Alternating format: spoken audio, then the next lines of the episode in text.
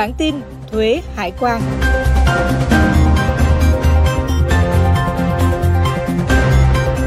Xin kính chào quý vị, đây là Postcard bản tin thuế hải quan của Thời báo Tài chính Việt Nam. Bản tin xuất bản định kỳ hai số trên một tháng vào ngày 15 và 30 hàng tháng.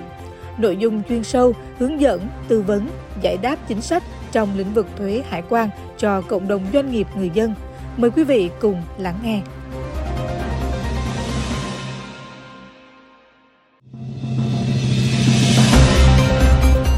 Điểm tin thuế hải quan Bộ Tài chính vừa ban hành quyết định số 391 về việc thay đổi cơ quan thuế quản lý trực tiếp doanh nghiệp lớn. Theo đó, Bộ Tài chính giao Cục Thuế thành phố Hà Nội trực tiếp quản lý thuế đối với 3 doanh nghiệp lớn, gồm Tập đoàn Công nghiệp Than khoáng sản Việt Nam, Tập đoàn Điện lực Việt Nam và Tổng công ty Hàng không Việt Nam CTCP. Quyết định có hiệu lực thi hành kể từ ngày 1 tháng 4 năm 2023. Bộ Tài chính vừa hoàn thiện dự thảo tờ trình chính phủ dự thảo đề nghị xây dựng dự án luật thuế thu nhập doanh nghiệp sửa đổi. Có 4 nhóm chính sách được đề cập đến sửa luật lần này, bao gồm mở rộng cơ sở thuế thông qua việc điều chỉnh phạm vi, đối tượng, ra soát chính sách miễn giảm thuế, sửa đổi bổ sung các nội dung nhằm giải quyết những vấn đề bất cập, tháo gỡ khó khăn cho sản xuất kinh doanh, giảm thủ tục hành chính, tạo thuận lợi cho người nộp thuế, sửa đổi bổ sung các nội dung nhằm đảm bảo tính thống nhất của hệ thống pháp luật, sửa đổi bổ sung các nội dung nhằm đảm bảo mục tiêu hội nhập kinh tế quốc tế phù hợp với xu hướng phát triển. Tổng cục Thuế vừa phát đi công văn yêu cầu cơ quan thuế các tỉnh thành phố trực thuộc trung ương kịp thời giải đáp tháo gỡ ngay các vướng mắc cho người nộp thuế trong quá trình xử lý các thủ tục về hoàn thuế, chủ động ra soát, phân loại hồ sơ hoàn thuế. Trên cơ sở đó xác định các hồ sơ đầy đủ thủ tục, đúng đối tượng, trường hợp hoàn thuế để khẩn trương xử lý giải quyết hoàn thuế giá trị gia tăng kịp thời cho doanh nghiệp nhằm hỗ trợ người nộp thuế có thêm nguồn vốn duy trì hoạt động sản xuất kinh doanh. Tổng cục Hải quan vừa hướng dẫn Cục Hải quan các tỉnh, thành phố liên quan đến áp dụng giấy chứng nhận xuất xứ hàng hóa xuất nhập khẩu trong khối ASEAN C trên O mẫu D. Cụ thể, chấp nhận chứng từ chứng nhận xuất xứ cả bản giấy điện tử và chứng từ tự chứng nhận xuất xứ sử dụng mã HS 2017 được cấp đến ngày 31 tháng 3 năm 2023 kể từ ngày 1 tháng 4 năm 2023. Các nước thành viên ASEAN sẽ khai báo mã số HS 2022.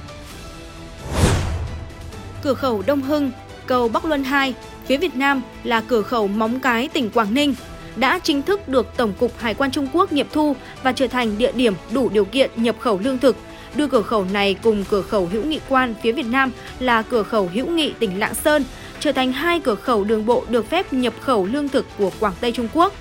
Năng lực giám sát, quản lý đối với lương thực nhập khẩu qua khu vực này đạt tối đa 200.000 tấn một năm. Sau khi đưa vào hoạt động, đây sẽ trở thành một trong những cửa khẩu nhập khẩu lương thực từ các nước ASEAN và Trung Quốc nhằm phục vụ cho lĩnh vực chế biến lương thực và nuôi trồng thủy sản của Quảng Tây và các địa phương lân cận.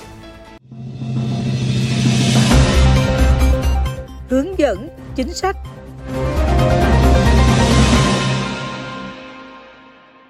Tham gia phần hướng dẫn chính sách ngày hôm nay, chúng tôi có mời đến trường quay bà Nguyễn Thu Nhiễu là Phó Cục trưởng Cục Kiểm tra sau thông quan Tổng cục Hải quan. Xin được cảm ơn bà hôm nay đã tới tham gia chương trình của chúng tôi ạ. Vâng, à, xin cảm ơn Thời báo Tài chính Việt Nam và xin kính chào quý khán giả của Thời báo Tài chính Việt Nam. Vâng, thưa quý vị khán giả, việc Tổng cục Hải quan Việt Nam ký kết thỏa thuận với các nước ASEAN công nhận lẫn nhau về các doanh nghiệp ưu tiên có ý nghĩa rất lớn đối với cộng đồng doanh nghiệp Việt Nam nói riêng và cộng đồng doanh nghiệp các nước ASEAN nói chung. Việc ký kết thỏa thuận này là cơ sở để các nước tham gia ký kết tạo thuận lợi thương mại, giúp cho việc thông quan nhanh chóng bằng cách giảm thiểu việc kiểm tra hồ sơ hoặc là kiểm tra thực tế hàng hóa đối với hàng hóa xuất phát từ các nước thành viên cũng như các bên tham gia, tùy thuộc vào việc đánh giá mức độ rủi ro an ninh. Và ngay sau đây, mời bà Nguyễn Thu Nhiễu cùng với quý vị khán giả sẽ cùng theo dõi một phóng sự. Việt Nam đã triển khai thí điểm chương trình doanh nghiệp ưu tiên từ năm 2011. Đến năm 2014, triển khai chính thức thông qua việc đưa các quy định về chương trình doanh nghiệp ưu tiên vào luật hải quan năm 2014. Chương trình này của Việt Nam hiện đang áp dụng đối với các doanh nghiệp có hoạt động xuất nhập khẩu. Về kết quả thực hiện chương trình ở Việt Nam, đến hết năm 2022, cả nước có tất cả 74 doanh nghiệp đang được áp dụng chế độ doanh nghiệp ưu tiên. trong đó có 23 doanh nghiệp Việt Nam, 15 doanh nghiệp Hàn Quốc, 15 doanh nghiệp Nhật Bản, còn lại là các doanh nghiệp Hoa Kỳ, Đài Loan Trung Quốc, Italia, Đan Mạch. Theo thống kê, năm 2021, tổng kim ngạch xuất nhập khẩu của 74 doanh nghiệp ưu tiên đạt 221 tỷ đô la Mỹ, chiếm sấp xỉ 30% tổng kim ngạch của cả nước. Các lĩnh vực hoạt động của doanh nghiệp ưu tiên khá đa dạng, từ lĩnh vực công nghiệp, gia công, chế biến, chế tạo đến nông nghiệp và giải quyết việc làm cho hàng trăm nghìn lao động.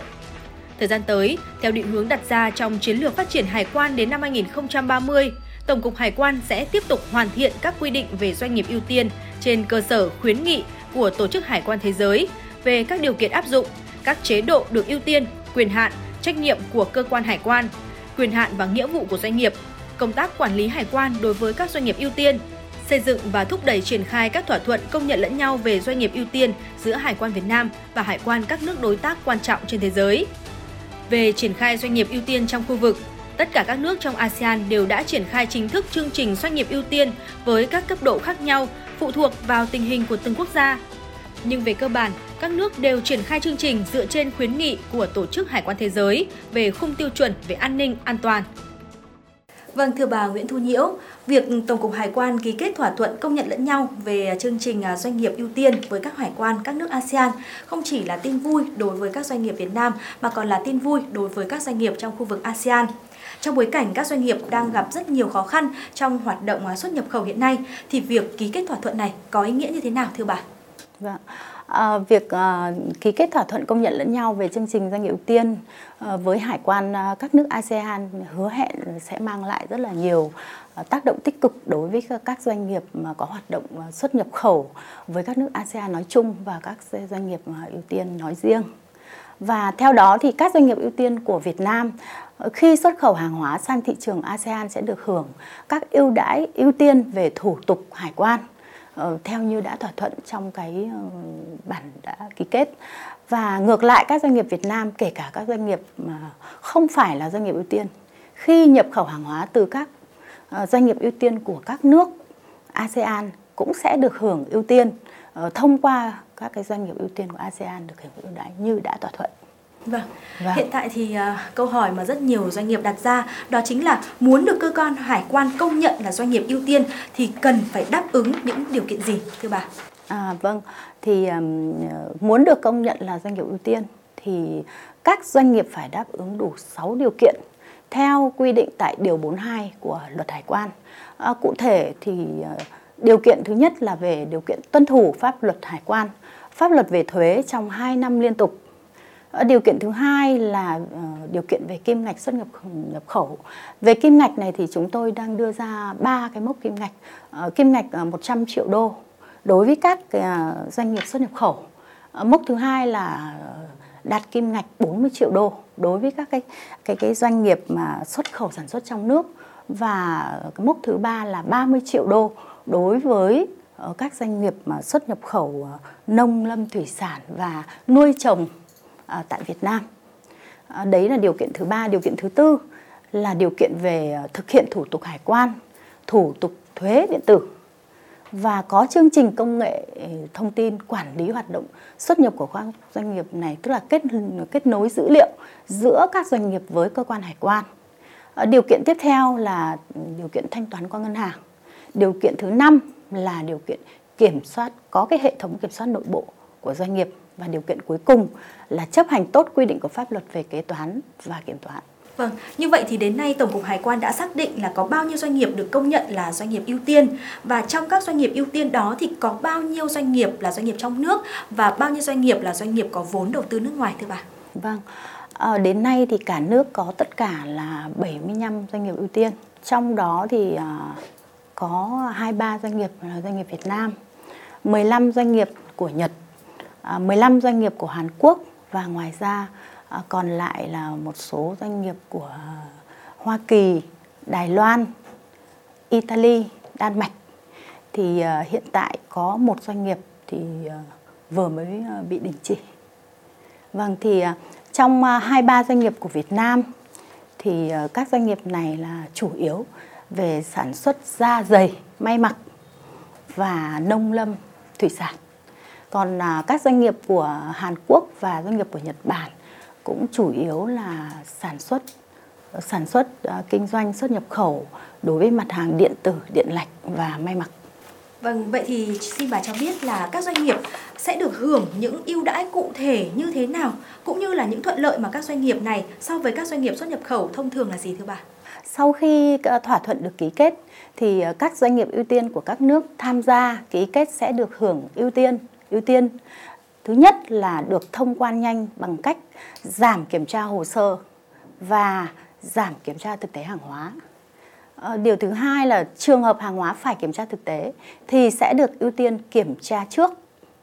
Đấy. Về cái ờ, ưu tiên thứ ba là trong trường hợp có sự gián đoạn thương mại quốc tế, cố gắng ưu tiên thông quan nhanh cho hàng hóa của các nước ờ, tham gia ký kết thỏa thuận đã ký kết thỏa thuận với nhau. Vâng. Thì đấy là ba cái ưu tiên à, khi mà ký kết thỏa thuận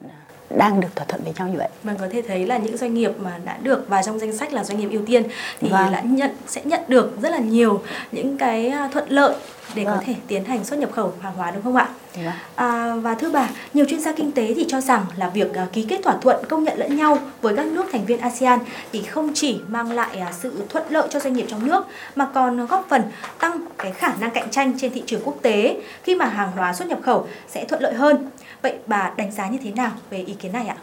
À, ý kiến này thì hoàn toàn chính xác. À, bởi vì à, thỏa thuận mang lại à, thuận lợi cho các doanh nghiệp trong nước. Cụ thể là à, các doanh nghiệp ưu tiên thì khi xuất khẩu sang các nước ASEAN thì được hưởng ưu tiên theo như đã thỏa thuận. Và thứ hai là doanh nghiệp Việt Nam là cũng không phải là doanh nghiệp tiên kể cả doanh nghiệp xuất nhập khẩu Việt Nam khi nhập khẩu hàng hóa từ các doanh nghiệp ưu tiên của các nước ASEAN cũng sẽ được hưởng các cái ưu tiên về việc thông qua việc doanh nghiệp ưu tiên của nước ASEAN được hưởng ưu đãi theo như đã thỏa thuận. Và ờ, một cái ý, ý nữa là tăng cái lợi thế cạnh tranh trên thị trường quốc tế. Cụ thể là khi các doanh nghiệp ưu tiên của Việt Nam xuất khẩu hàng hóa sang thị trường các nước ASEAN thì sẽ được hưởng được ưu tiên về thủ tục hải quan như đã nêu trên như vậy đối với các đối tác nhập khẩu cũng sẽ được hưởng các cái ưu tiên này. Việc này giúp tăng lợi thế cạnh tranh cho các doanh nghiệp ưu tiên của Việt Nam so với các doanh nghiệp của các nước mà không ký thỏa thuận công nhận lẫn nhau với các nước ASEAN. Dạ vâng ạ. À, vậy thì à, dưới góc độ là một nhà quản lý nhà nước về vấn đề này thì bà có lời khuyên gì đối với các doanh nghiệp đang là doanh nghiệp ưu tiên cũng như tới đây sẽ được công nhận là doanh nghiệp ưu tiên cần phải làm gì để có thể tận dụng được các à, lợi ích cũng như là lợi thế của việc công nhận lẫn nhau? À, như đã đề cập ở trên uh, các cái uh, câu hỏi ở trên thì doanh nghiệp ưu tiên sẽ được hưởng lợi từ các thỏa thuận công nhận lẫn nhau khi xuất nhập khẩu đối với các đối tác thuộc các quốc gia đã ký kết thỏa thuận với Việt Nam. Ờ, để tận dụng cái lợi ích từ các cái thỏa thuận này thì ờ, trước hết các doanh nghiệp ưu tiên ấy, đang là doanh nghiệp ưu tiên phải duy trì chế độ ưu tiên này. Mà muốn duy trì chế độ ưu tiên này thì đương nhiên các doanh nghiệp phải tuân thủ tốt pháp luật Việt Nam, à, các cái quy định ờ, trong quá trình xuất nhập khẩu. Thứ hai là doanh nghiệp các doanh nghiệp chưa phải là doanh nghiệp ưu tiên thì họ sẽ cố gắng tuân thủ pháp luật thật là tốt. Và khi họ có cái đơn đề nghị của mình ờ, được ờ, công nhận là doanh nghiệp ưu tiên ờ, gửi đến cơ quan hải quan, bộ tài chính thì chúng tôi sẽ xem xét, kiểm tra hoặc là thẩm định thực tế đủ điều kiện thì chúng tôi sẽ công nhận là doanh nghiệp ưu tiên. Và khi họ được doanh nghiệp ưu tiên rồi thì họ lại sẽ được hưởng như là các cái lợi thế mà chúng tôi đã nói ở trên. Uh, tiếp theo thì doanh nghiệp ưu tiên có thể nghiên cứu tìm kiếm mở rộng quan hệ xuất nhập khẩu với các đối tác có tiềm năng tại các quốc gia đã ký kết thỏa thuận với nhau. Đấy, à, là, các nước ASEAN đã thỏa thuận rồi đã. Như chúng tôi đã đề cập ở phía trên thì trong 74 doanh nghiệp ưu tiên thì có một doanh nghiệp mà chúng tôi vừa mới đình chỉ. Thì thực ra thì doanh nghiệp này cũng là một doanh nghiệp rất lớn uh, chuyên sản xuất uh, uh, xuất khẩu gia công cho xuất hàng hóa đi uh, các nước châu Âu và Mỹ. Thì trong quá trình kiểm tra thì chúng tôi phát hiện là ừ, doanh nghiệp tuân thủ chưa tốt. Thứ nhất là cái hệ thống kiểm soát nội bộ. Thứ hai là trong quá trình xin cấp cái CO để có hàng hóa có xuất xứ Việt Nam ấy, thì là ờ, doanh nghiệp ừ, làm chưa đúng, chưa tốt. Thì chúng tôi cũng đã cho doanh nghiệp ờ, một khoảng thời gian là 60 ngày theo đúng quy định của pháp luật để doanh nghiệp à, xem xét để ờ, xem xét lại cái việc mà làm chưa đúng. Nhưng tuy nhiên qua 60 ngày doanh nghiệp vẫn chưa khắc phục được các cái lỗi đấy cho nên là chúng tôi đã đình chỉ đình chỉ luôn cái doanh nghiệp này. Và theo quy định của pháp luật thì ờ, trong quá trình kể từ khi đình chỉ trong vòng 2 năm, nếu doanh nghiệp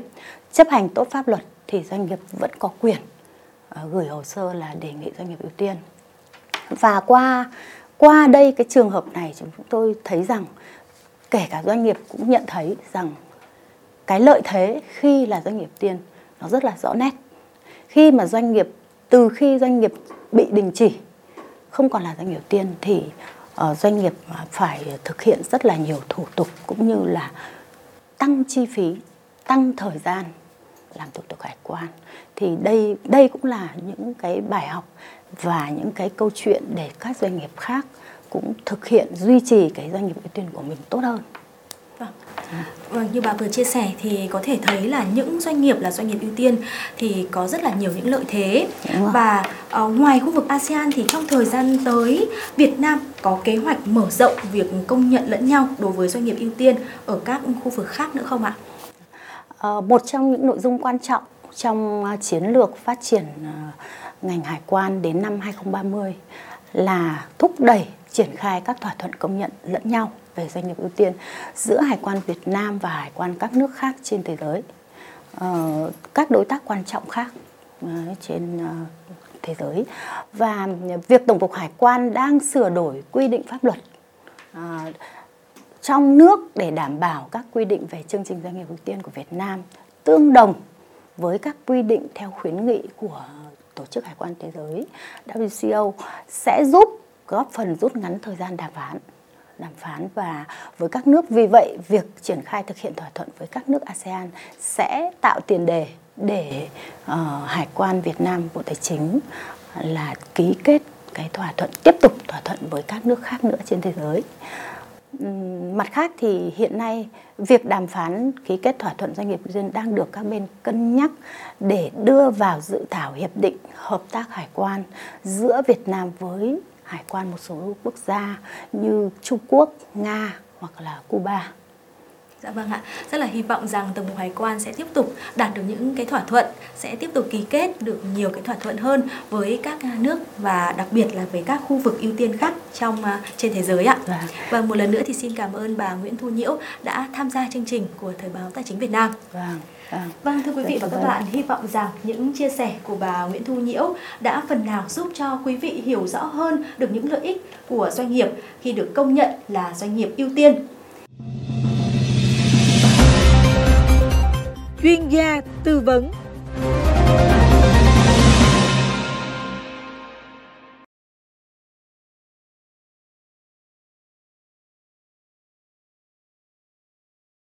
Xin chào quý vị, rất vui mừng được gặp lại quý vị trong ờ, chuyên mục hỏi đáp về chính sách thuế hải quan và thủ tục hành chính thuế hải quan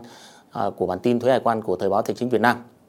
Kính thưa quý vị, ờ, trong buổi hôm nay tôi xin giải đáp với quý vị một số câu hỏi mà đã nhận được của khán giả gửi đến cho bản tin.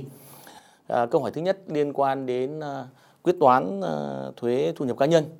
Thì có một khán giả hỏi là trường hợp đã ủy quyền quyết toán cho công ty mà, thờ, mà tại thời điểm quyết toán phát hiện ra mình có thêm nguồn thu nhập và thuộc diện phải tự quyết toán thuế thu nhập ngân thì xin chứng từ khấu trừ ở nơi ủy quyền quyết toán như thế nào? À, về câu hỏi này thì à, căn cứ vào điều 7 của Nghị định 126-2020 à, NDCP của Chính phủ thì à, trường hợp này thì à, cá nhân sẽ liên hệ với cơ quan chi trả thu nhập và cơ quan chi trả thu nhập có trách nhiệm mà cấp chứng từ khấu trừ thuế cho cá nhân. Việc cấp chứng từ khấu trừ thuế cho cá nhân trong trường hợp này là thực hiện theo khoản 2 điều 4 của Nghị định 123 2020. Và trong trường hợp này thì cơ quan chi trả thu nhập không phải à, quyết toán lại thuế thu nhập cá nhân đối với trường hợp này. Câu hỏi tiếp theo à, của công ty cổ phần thương mại dịch vụ xuất nhập khẩu logistics TNG à, có thắc mắc về tiêu chuẩn của doanh nghiệp để cơ quan hải quan lựa chọn soi chiếu hàng hóa xuất khẩu nhập khẩu. Về câu hỏi này thì ờ, tôi xin trả lời như sau. À, căn cứ vào điều 7 của thông tư 81 2019 TTBTC của Bộ Tài chính và quy định về quản lý rủi ro trong hoạt động nghiệp vụ hải quan thì à, việc lựa chọn à, soi chiếu hàng hóa sẽ phụ thuộc vào cái mức độ rủi ro của hàng hóa, mức độ tuân thủ của người nộp thuế và cái yêu cầu quản lý của cơ quan hải quan. Và Tổng cục Hải quan cũng đã có quy định 3272 à, năm 2020 ban hành cái quy định kiểm tra hàng hóa mà phải soi chiếu bằng container. Và sau khi soi chiếu nếu cơ quan hải quan phát hiện container có biểu hiện nghi vấn thì thực hiện kiểm tra thực tế để làm rõ cái uh, dấu hiệu nghi vấn đó và người hay khai hải quan phải có trách nhiệm tuân thủ theo cái hướng dẫn và yêu cầu của cơ quan hải quan à, bố trí người và phương tiện để hỗ trợ phục vụ hoạt động soi chiếu của cơ quan hải quan đối với container. Tiếp theo à, là một câu hỏi của quý vị khán giả liên quan đến uh, xác định cái mã số của hàng hóa xuất khẩu nhập khẩu. Ờ, thưa quý vị, ờ, vấn đề mã số của hàng hóa xuất khẩu nhập khẩu thì cũng là một cái vấn đề có thể nói là cũng tương đối phức tạp và tương đối nặng về kỹ thuật nghiệp vụ. Cho nên tôi nghĩ là quý vị có hỏi câu hỏi này thì cũng rất là dễ hiểu. Thì quý vị khán giả này có hỏi là khi nhập khẩu một hàng mặt mới, một, một mặt hàng mới, doanh nghiệp tra cứu danh mục HS nhưng không chắc chắn về mã số hàng hóa thì có được cơ quan hải quan hỗ trợ xác định À, mã số hàng hóa hay không? Thế thì à, về câu hỏi này thì tôi à, xin trả lời như sau. À, căn cứ vào điều 28 của luật hải quan và căn cứ vào điều 23, 24 của Nghị định 08 2016 NDCP của Chính phủ quy định chi tiết thi hành luật hải quan. Thì đối với trường hợp này, cơ quan hải quan có trách nhiệm trước mã số của hàng hóa nếu như người khai hải quan có yêu cầu và có hai điều kiện để à, người khai hải quan có thể được yêu cầu xác định trước mã số của hàng hóa xuất khẩu nhập khẩu. Đó là À, cái người đề nghị xác định trước mã số của hàng hóa xuất khẩu nhập khẩu thì phải cung cấp được thông tin hồ sơ chứng từ cần thiết liên quan đến xác định mã số của hàng hóa xuất khẩu nhập khẩu. Và cái điều kiện thứ hai là cái hàng hóa mà xác định trước mã số thì phải là cái hàng hóa xuất khẩu nhập khẩu lần đầu hoặc là xuất khẩu nhập khẩu lần sau nhưng mà có cái uh, sự biến động lớn về trị giá uh, bất thường hoặc là hàng đơn chiếc không phổ biến. Thế thì các cái quy định cụ thể về trách nhiệm, hồ sơ, thủ tục và các cái thời hạn để giải quyết cái yêu cầu về xác định trước mã số của hàng hóa thì uh, quý vị tham khảo thêm ở cái điều 24 của Nghị định 08 2016 NDCP của Chính phủ. À, kính thưa quý vị, à, xin à,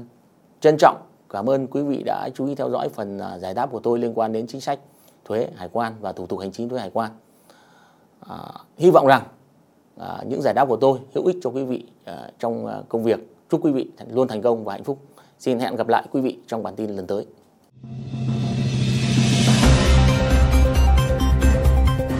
Vâng, thưa quý vị, những thông tin vừa rồi cũng đã khép lại postcard bản tin thuế hải quan của Thời báo Tài chính Việt Nam. Chỉ đạo nội dung, tổng biên tập Phạm Thu Phong, tổ chức sản xuất Nguyễn Khắc Nhật, thực hiện Hồng Vân, Mạnh Tuấn, Tuấn Hải, Văn Tuấn. Cảm ơn quý vị đã quan tâm lắng nghe. Xin được kính chào và hẹn gặp lại.